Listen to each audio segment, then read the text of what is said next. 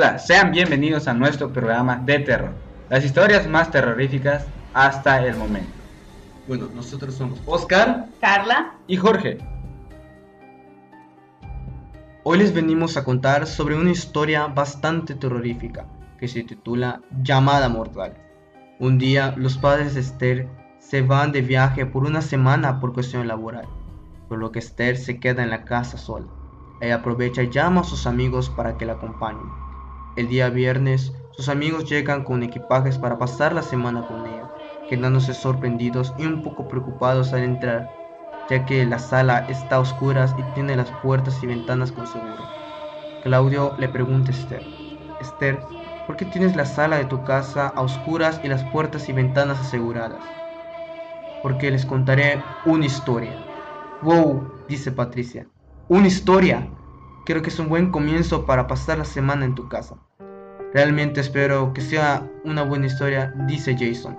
Bueno, cuéntale, dice June. Esther les indica que se pongan cómodos para comenzar a narrar la historia.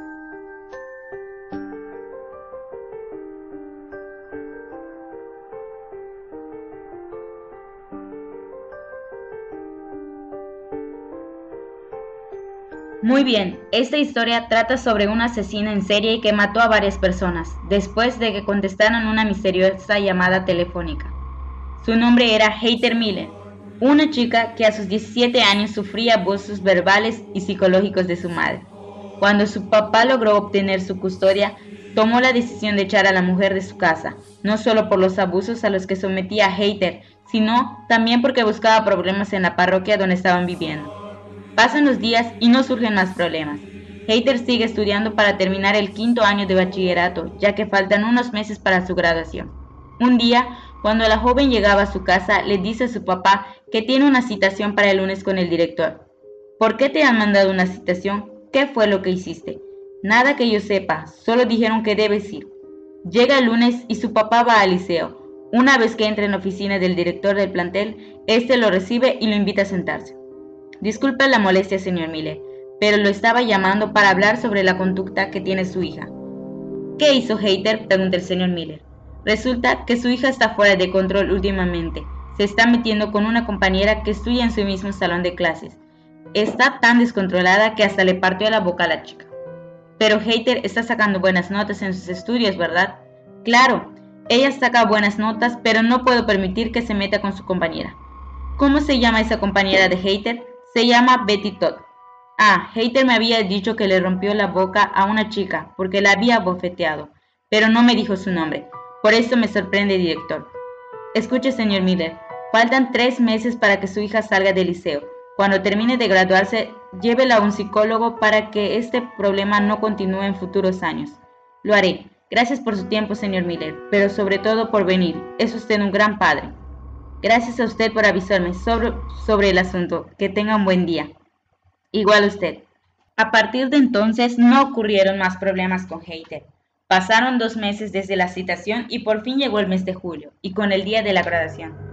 La muchacha se gradúa con su mejor amiga, Hannah Montiel, quien decide hacer una fiesta para celebrar. Hater va a la fiesta con su pareja Gabo Stewart, donde la pasan bien hasta que ve a Betty. Oye, Hannah, ¿Por qué rayos invitaste a Betty a la fiesta? le pregunta a Hannah. Sabes que no la soporto.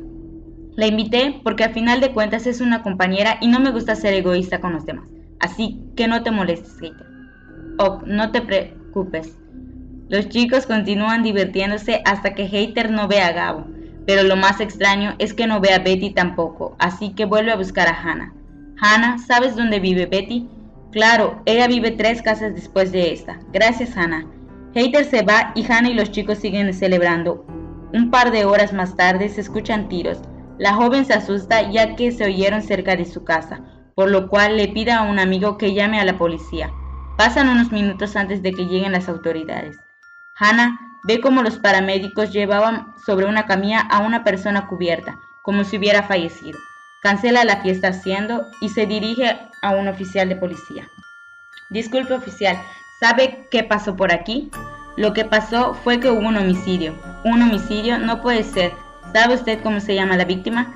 Se llama Betty Todd. Fue asesinada con múltiples apuñaladas. Qué triste es eso. ¿Qué? ¿Ella vivía por aquí, por esta parroquia? ¡Qué tragedia! ¿Usted la conocía bien? No exactamente, dijo Hannah. Los colegas de la oficina la estaban llamando, por lo que ya no pude hablar con Hannah. La investigación desvela que en la casa de la víctima se encontró una cédula de identidad con el nombre Gabo Stewart. La policía espera a que el joven aparezca, pues no se la ha vuelto a ver. Emiten un boletín de desaparición para Gabo y para Heiter, a la que tampoco encuentran.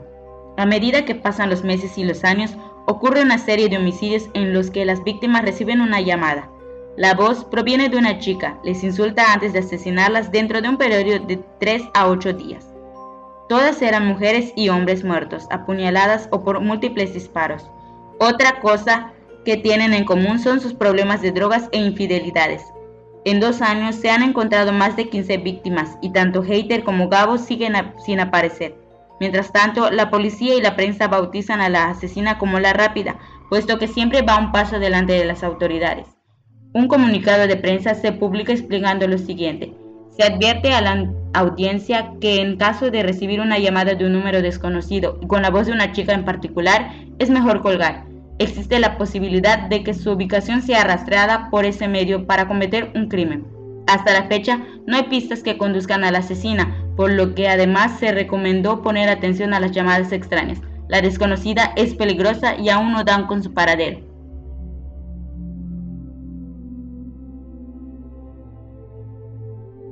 Esa fue la historia chicos. ¿Les gustó? Pregunta Esther. Es buena, pero ¿de dónde la sacaste? Inquiere Claudio. Mi mamá tiene amigos en la policía y le hablaron el caso. Ellos me lo dijeron a mí y resulta que contacté a esta chica. Hannah por Facebook para que me diera unos detalles. Agrupé eso y lo convertí en una historia de horror. ¿Qué? ¿En serio? No puede ser que de verdad exista esa asesina que llaman y mata a las personas. Creo que hay que tener mucho cuidado, dice Patricia. Bueno, eso pasó hace 10 casas de la mía. Suena perturbador y se sabe, pero creo que esa mujer debe estar lejos de esta comunidad. ¿Cuándo comenzó este caso sin resolver? Pregunta Jason. En 2015. Qué locura. En fin, supongo que todo es un misterio extraño, dice June. Claro, pero ya es hora de dormir. Los llevaré a sus habitaciones para que se puedan acostar. Antes de irse a dormir y después de acomodar a sus amigos, Esther busca un atizador de chimenea y lo guarda bajo de su cama por si acaso le toca defenderse de alguien. Revisa su reloj que marca las 10 pm y entonces recibe una llamada. Al responder, lo único que puede escuchar es estática, así que cuelga y apaga el celular. Finalmente, se queda dormida. Esther se despierta de golpe y mira el reloj. Es la 1 am. La chica se pone sus sandalias y agarra el atizador de chimeneas, ya que siente que algo no está bien. Cuando sale de su habitación ve los pasillos llenos de sangre pero eso no la detiene. Al entrar en la habitación de Claudio y Patricia, los encuentra amarrados en los pies, tobillos, manos y boca. Esther les quita las cuerdas que tienen en los labios y Claudio habla. No puede ser, por Dios Esther, es real, si existe esa asesina. Se llevó a June y a Jason. No se preocupen, los terminaré de soltar. No, no lo hagas, digo que te lastimaría si lo haces, dice Patricia. No me interesa, los soltaré a ambos y cuando rompa el vidrio, ustedes bajan rápido, ¿de acuerdo? Esther toma su atizador y comienza a bajar sola las escaleras hasta llegar a la sala. Sobre la alfombra hay dos cuerpos, en los cuales termina el rastro de sangre. Cuando Esther está a punto de quitar la alfombra, es sorprendida por la misteriosa chica que la agarra y la empuja contra la pared.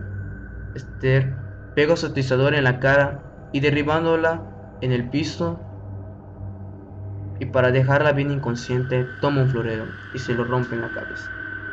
Claudia y Patricia bajan al escuchar este estruendo. Luego, entre los tres, retiran la alfombra y se quedan horrorizados al descubrir que ocultaba los cuerpos de June y Jason, apuñalados hasta morir. Todos acuden a la estación de policía, donde Esther explica a los oficiales que ella y sus amigos fueron atacados por la asesina que apodaron como la Rápida. Ella cree que la asesina puede ser Hater, aunque no está segura. Cuando la policía acude a su casa, no encuentra a la chica que la había atacado. Esther está en paz hasta que le llega una llamada misteriosa. Sabe que no es buena idea responder, pero como está molesta con todo lo que ha ocurrido, decide contestar. Hola Esther, ¿sabes? Creo que esta noche ha sido muy alocada. Ya cállate. Eres hater, ¿verdad? Pues sí lo soy. Bueno, creo que debes mirar en el portaequipaje de tu auto. Encontrarás a alguien que durante tres años te ha estado preocupando, preguntándote si sigue vivo o no. Esther va a su, a su vehículo. Cuando toca el portaequipaje lo siente frío. Apenas lo abre, descubre que la persona que está metida en el auto es nada más y nada menos que Gabo Stewart.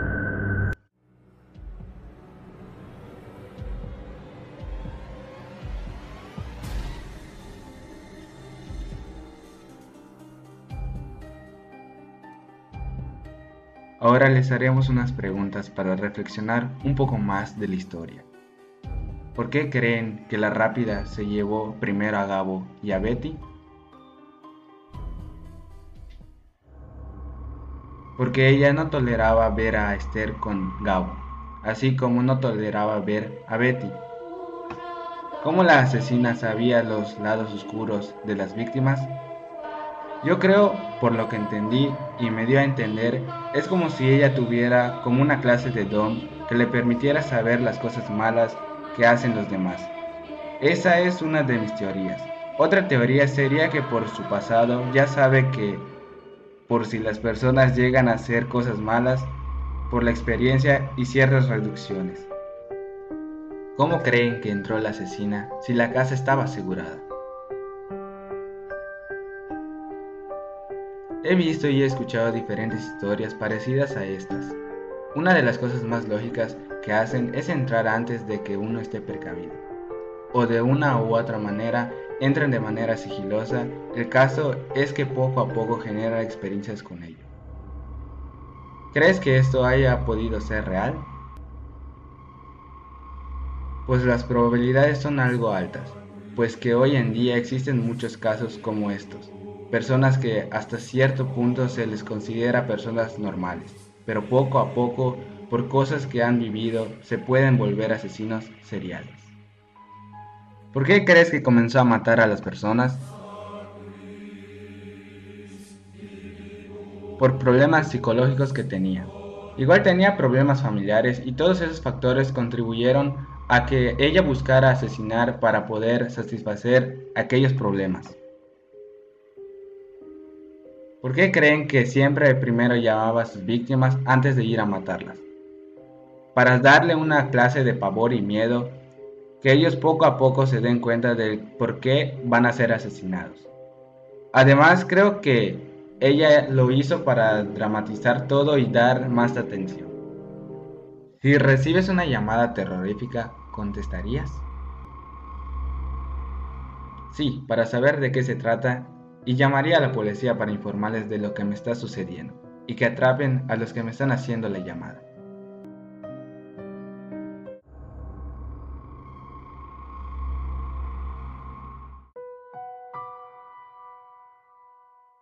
Muchas gracias por escucharnos y espero les haya gustado esta historia como bien se dijo al principio, titulada Llamada Mortal.